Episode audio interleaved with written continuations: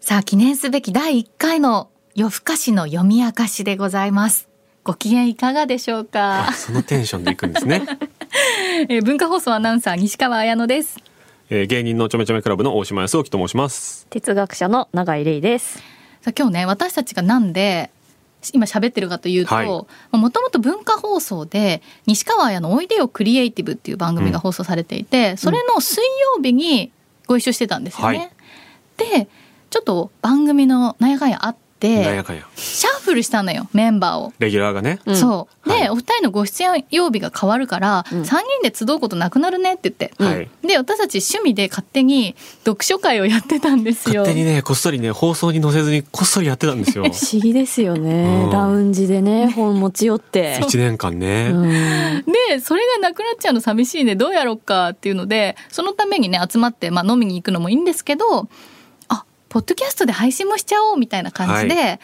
このね会が決まったんですよ。そうですねせっかくならというあの同世代のね、うん、えー、1年差ですか私の一個上ですかお二人はそうです1991世代 そうで大島さんが1992 1992ですねだからほとんど同い年でで、うんみんな東京出身でっていうような、でみんな自動車免許持ってないって いう 嫌な嫌だな悲しいな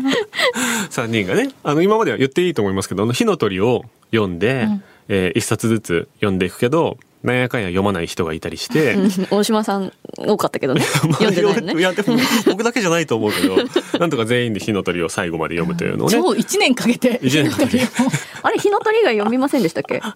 えオール日の鳥結局「火の鳥」ですよあそうなんだけをでもだから時代にしたら長いですよだいぶそうですよだって数千年を数ヶ月でやってるんだかそういらうことだから頑張った方だと思う早いなで今回第1回目にね私たちが読んできたのが村上龍の「限りなく透明に近いブルーいや」これ最初が1976年かあ76年なんだ、ーうん発表デビュー作さでれてて芥川賞受賞はい368万部突破累計発行部数芥川賞史上第1位とすごいですね帯に堂々と書いてありますねさ368万人が読んだってことですかじゃあ、うん、まあまあまああの大体飾ってる人もいると思うけど、うん 飾ってるあの積んでる人ってこと貸してる人もしてる人もいると思うけ ど図書館で借りてる人だ もからそうかもっと多い可能性もあるしもっと少ない可能性もあるのか確かすにごいっすね、すごいなでこれが決まった経緯もねいきなり自然に決まったわけでもスタッフが決めたわけでもなくてあそうそうそうそう我々が勝手に集まって、うん、勝手に焼き鳥を食べてあ芥川賞そう 狭いとこで芥川賞作品の中で決めたらいいんじゃないかみたいな話になって、えーいきなり1個を決めるのも難しいから、え1人10個、えーこの作家のこれが読みたいというのを芥川賞受賞作品の歴代の中から10個ずつエントリーしていいということで LINE グループに10個ずつポンポンポンと送ったらなんと3人が重複していたのがこの村上龍の「限りなく透明に近いブルー」だったと。でやっぱ売れてる作品になるっていうの がはずいねすごい、えこれ後から知りましたからね一番売れてるの。やっ人間の心理なんでしょうねきっぱすとごいんだよ。 まあ相当悪い本ですけどねアクション。インモラル、ちゃんとアクション。うん、もうね大変だったの辛かったの辛かったうんちょっとあらすじをも読みますね、はい。米軍基地の町フッサのハウスには音楽に彩られながらドラッグとセックスと強制が満ちているうん。そんな大敗の日々の向こうには空虚さを超えた希望がきらめくうんうん著者村上龍の原点であり発表以来ベストセラーとして読み継がれてきた永遠の文学の金字塔文庫版のね裏表紙に書いてありますけど、相当よく書いてますよ ね。希望がきらめくって最後の数行じゃない最後の二ペー ジとか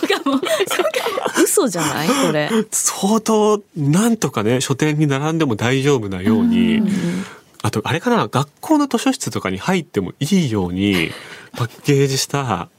なんかあらすじな気がするこれ裏表紙、そうですねこんなんじゃないですからうね。ん結構辛い時期が多かったな読んでてですかはい辛かったなんかうんあの私とは違う世界かなって最初は思ったんですようん読んでる時読み始めた時はね、いやそりゃそうですよね。まあドラッグなんでだし 違っていてほしいけどねねほとんどの場面で部屋の中にいて全員全裸だしね。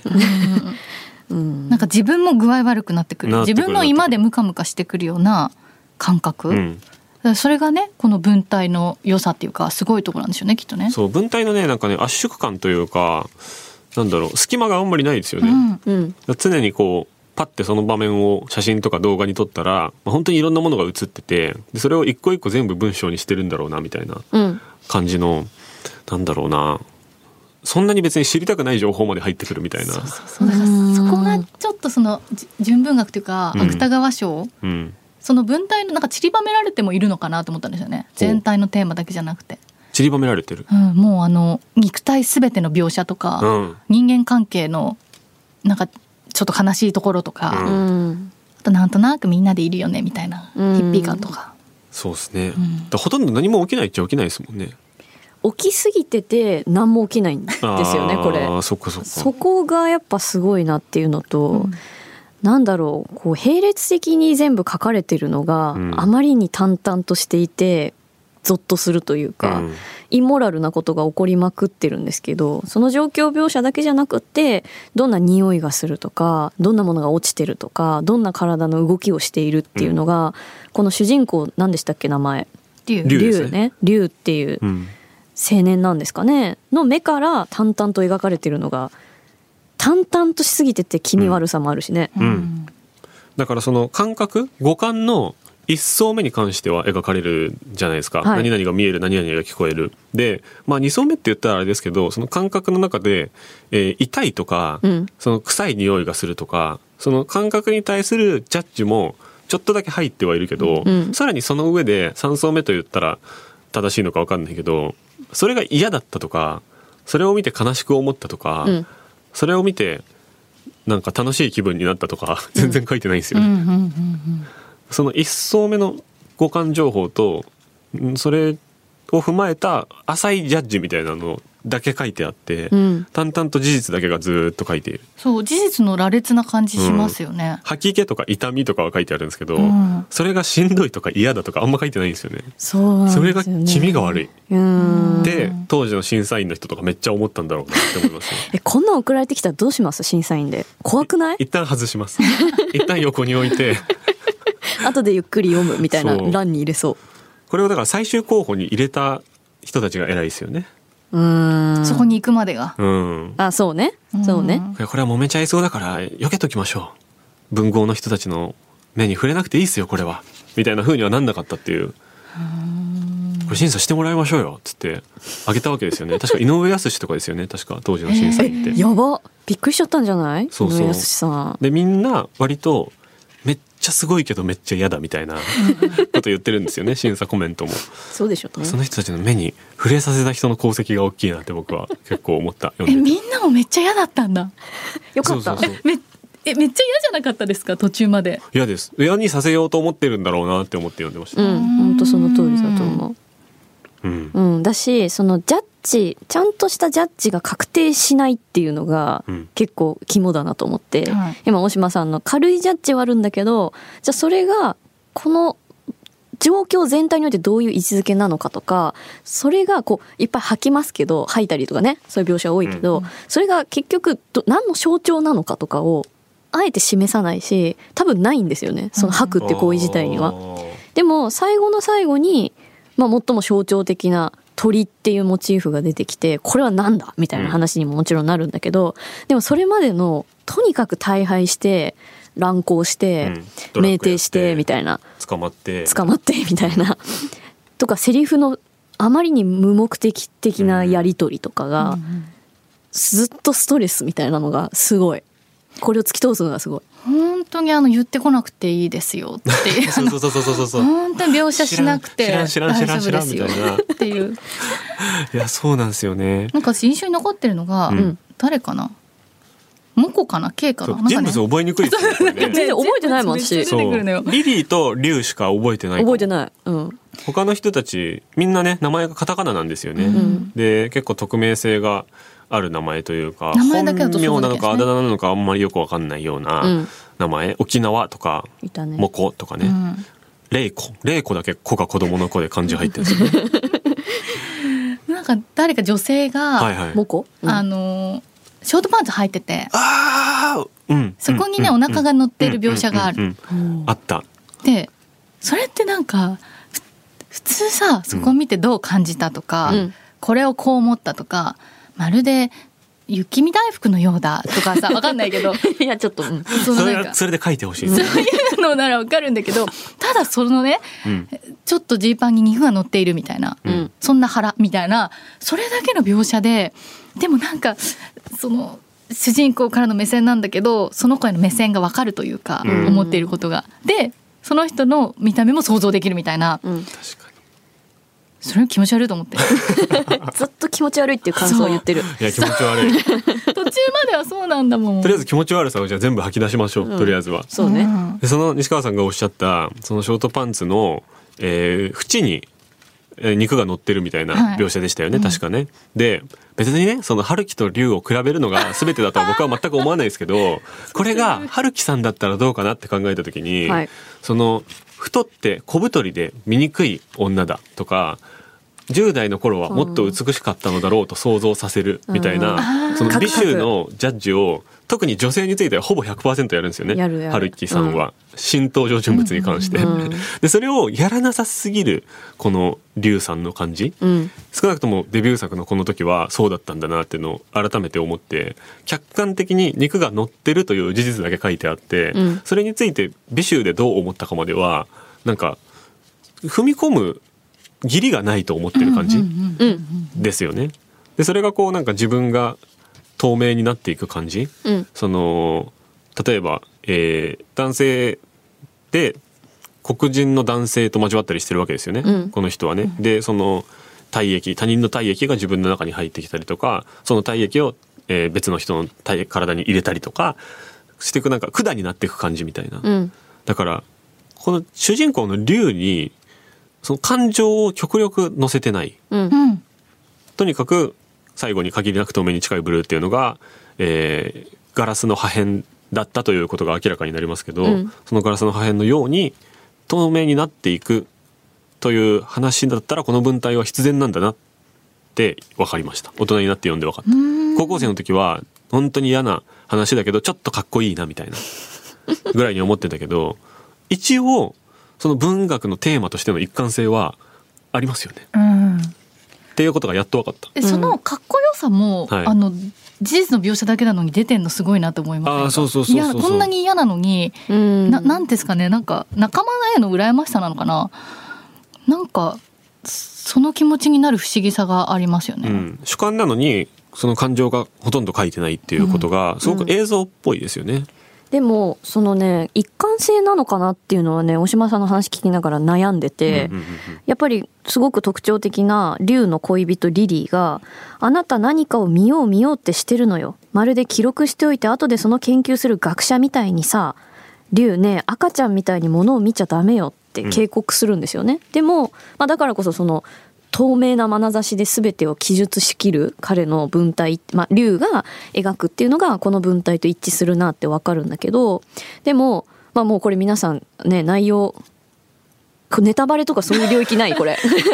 ネタバレ注意ネタバレ注意だよこれからネタバレ注意でごこざいれます古典だからもうネタバレとかじゃないんじゃないかって思いながら喋るけど、三百六十八万人が読んで る。ネタバレ気にしなが らねはい、気にする方はご注意ください。ご注意ください喋るけど、うんまあでもそうやって警告されるんだけども彼はずっとそうし続けうんたうんうん挙句彼自身が狂うんですよね、うんで鳥が見える鳥だ鳥だっつってでもリリーには見えないっていう、はいはいこのものすごい劇的なシーンがようやくラスト4ページ目ぐらいで、えここでやっと展開みたいなうん、感じがあるじゃないですか本。当にそでこれどうやって考えたらいいかなって思ったのはなんかこうある種の抑圧とか混沌の中、人が壊れずに無垢であり続けるってどういうことなんだろうっていう問いを提起してんのかなって私は思っう。た、確かに。壊れずに壊れずにでも壊れちゃったんですよね、うん彼は。なんだけども最後にガラスの破片であ限りなく透明なブルーってだとでこのガラスみたいになりたいと思ったって言ってるからやっぱ私ちょっとね狂いを経て変化したと思ったんですよああ、なるほど。むしろね最後の五ページぐらいでね。んそうそうそうそう最後まマジ数行ああ、確かにな。そこがどこからどこに変化したのかっていうのが、うん一見わかりにくくて、うん最初からガラスの破片みたいな、えー人ではあるじゃないですか。うんそうね慣れてるよって思っちゃったんですよね僕ははそこのねあそれもでも面白いなと思いますねでもなるっていう覚悟を決めたっていうことでならなきゃいけないっていう状況がそれまで百何十ページ描かれていて、うんん最後の5ページで自分はてかなんなら最後の1ページですね、うんえーポケットに入っていた瓶の破片、うんガラスの破片を取り出して、えー限りなく透明に近いブルーだっていうところであこれが俺なんだって初めて客観的に認識したというかあーんかなるほどねずっと限りなく透明に近いブルーじゃんこいつって僕思ってたんですけどはあ読んでる時はに。あはあはあでも彼が認識したのは意外と最後のシーンだったっていうような気もする。え私はね勝手なこと言いますよ、今から私はこう彼は赤ちゃんみたいな目で無垢に、この混沌とした世界あまりに無垢にずっと眼差し続けるわけですよねその結果彼は壊れちゃうと思うんですけどで一回絶望に落ちた時にそのガラスっていうものを見てある種救われるというか、うん美を見出すっていう別の領域に行くのかなって私は思ったんですよね、なるほど。うん、西川さんどう思いましたこれ、え私も今でこその感想だけど、うん今でこそ、さいね、私もね龍はそういう人だったんだって思いたいなって最後まで読んだ時に思っちゃったんですよ、うんうんだからそこを委ねてるまあねところがすごいんですよね,、うんきっとね、確かに。でそのなんか私どうしてもハッピーエンドになります ようにどういうハッピーエンドこの気持ち悪さからみんなが逃 れみんながそれぞれの幸せを持ち、みんなが健康になり、 もうモみんコながもトラック沖をや縄めの、そう龍 もみんなが結婚し、みたい 社な。会に根ざしなりますように就職して就職決まったらし いあぜと何話かかるんだよ、これ で。 自分の幸せを見つけるみたいなそはいはれいはいぞはいれまあねかでありますようにと思いながら読んでたんです よだから最後のその竜の限りなく透明に近いブルーダの時はうんあの最初から竜はそうだった、うんでみんなもそうなったっていう解釈すっ相ご当いポジティブな読み方だな。大乗仏教みたいなみんなが救われたみたいなこのガラスでみたいなみんな限りなく透明に近いブルーなんだよみんな同じだよっていう。す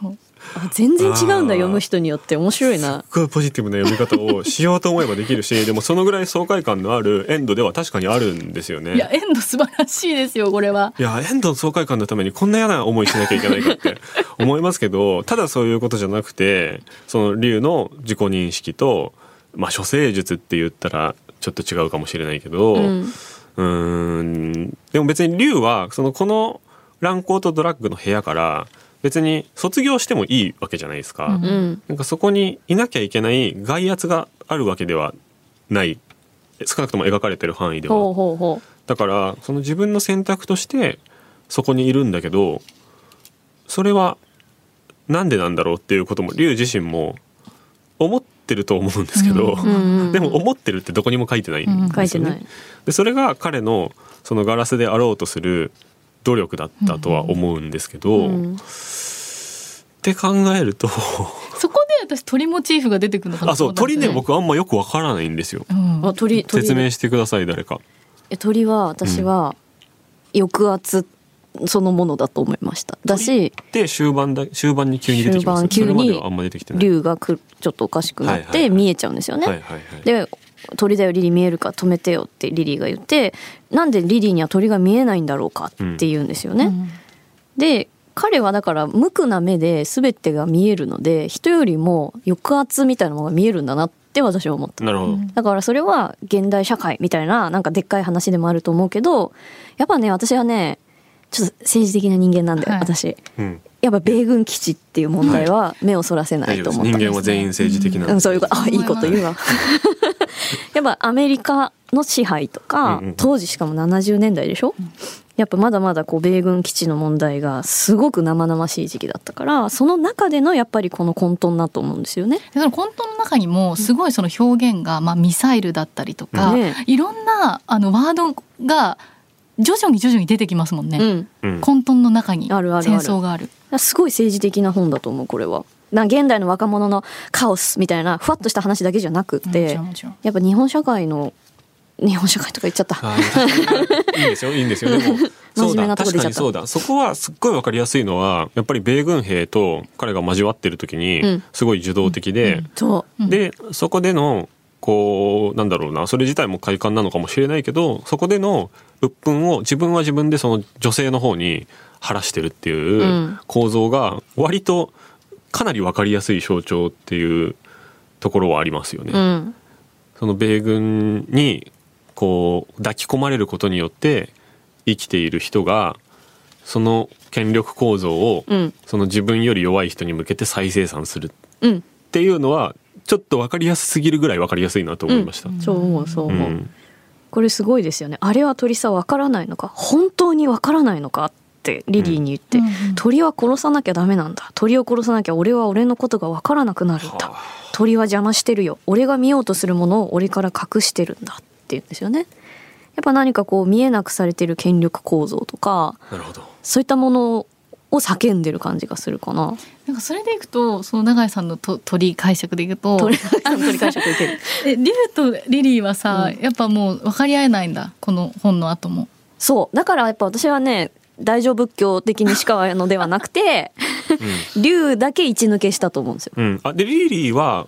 その構造の中が気も結構気持ちいいと思ってる人だと思うんおですよー、ねなるほどねていうかまあ気持ちいいっていうかそっちがまとも構造の中にいることがまともだと思っている、うん私楽とかね、うん人だだと思うのでもう目覚めてしまった竜とは対立するうんことになりますようね。んそうですねうんうんこの後和解するのなんなみんんだな気づ くの太宰治も好きなんでしょ西 川さんで手手つないで走っていみくんんなで気づく の夕日に向かってねいやこれでもいくらでも語れますねやっぱりいやこれ本当皆さんは何を考えますかっていう私の決め台詞じゃない決め台詞ね、うん言いたくなる永井さんのじゃあ皆さん、また次回でお会いしましょうどう 急に終わっやんのどうやんの た、はい、あだから前後編に分けましょうということですね、うんうんはい盛り上がったので「限りなく透明に近いブルー編は」えー後編に続きますので、えーまたそちらもお聞きくださいお願いしますありがとうございましたお願いしますありがとうございましたさようならさようなさようならら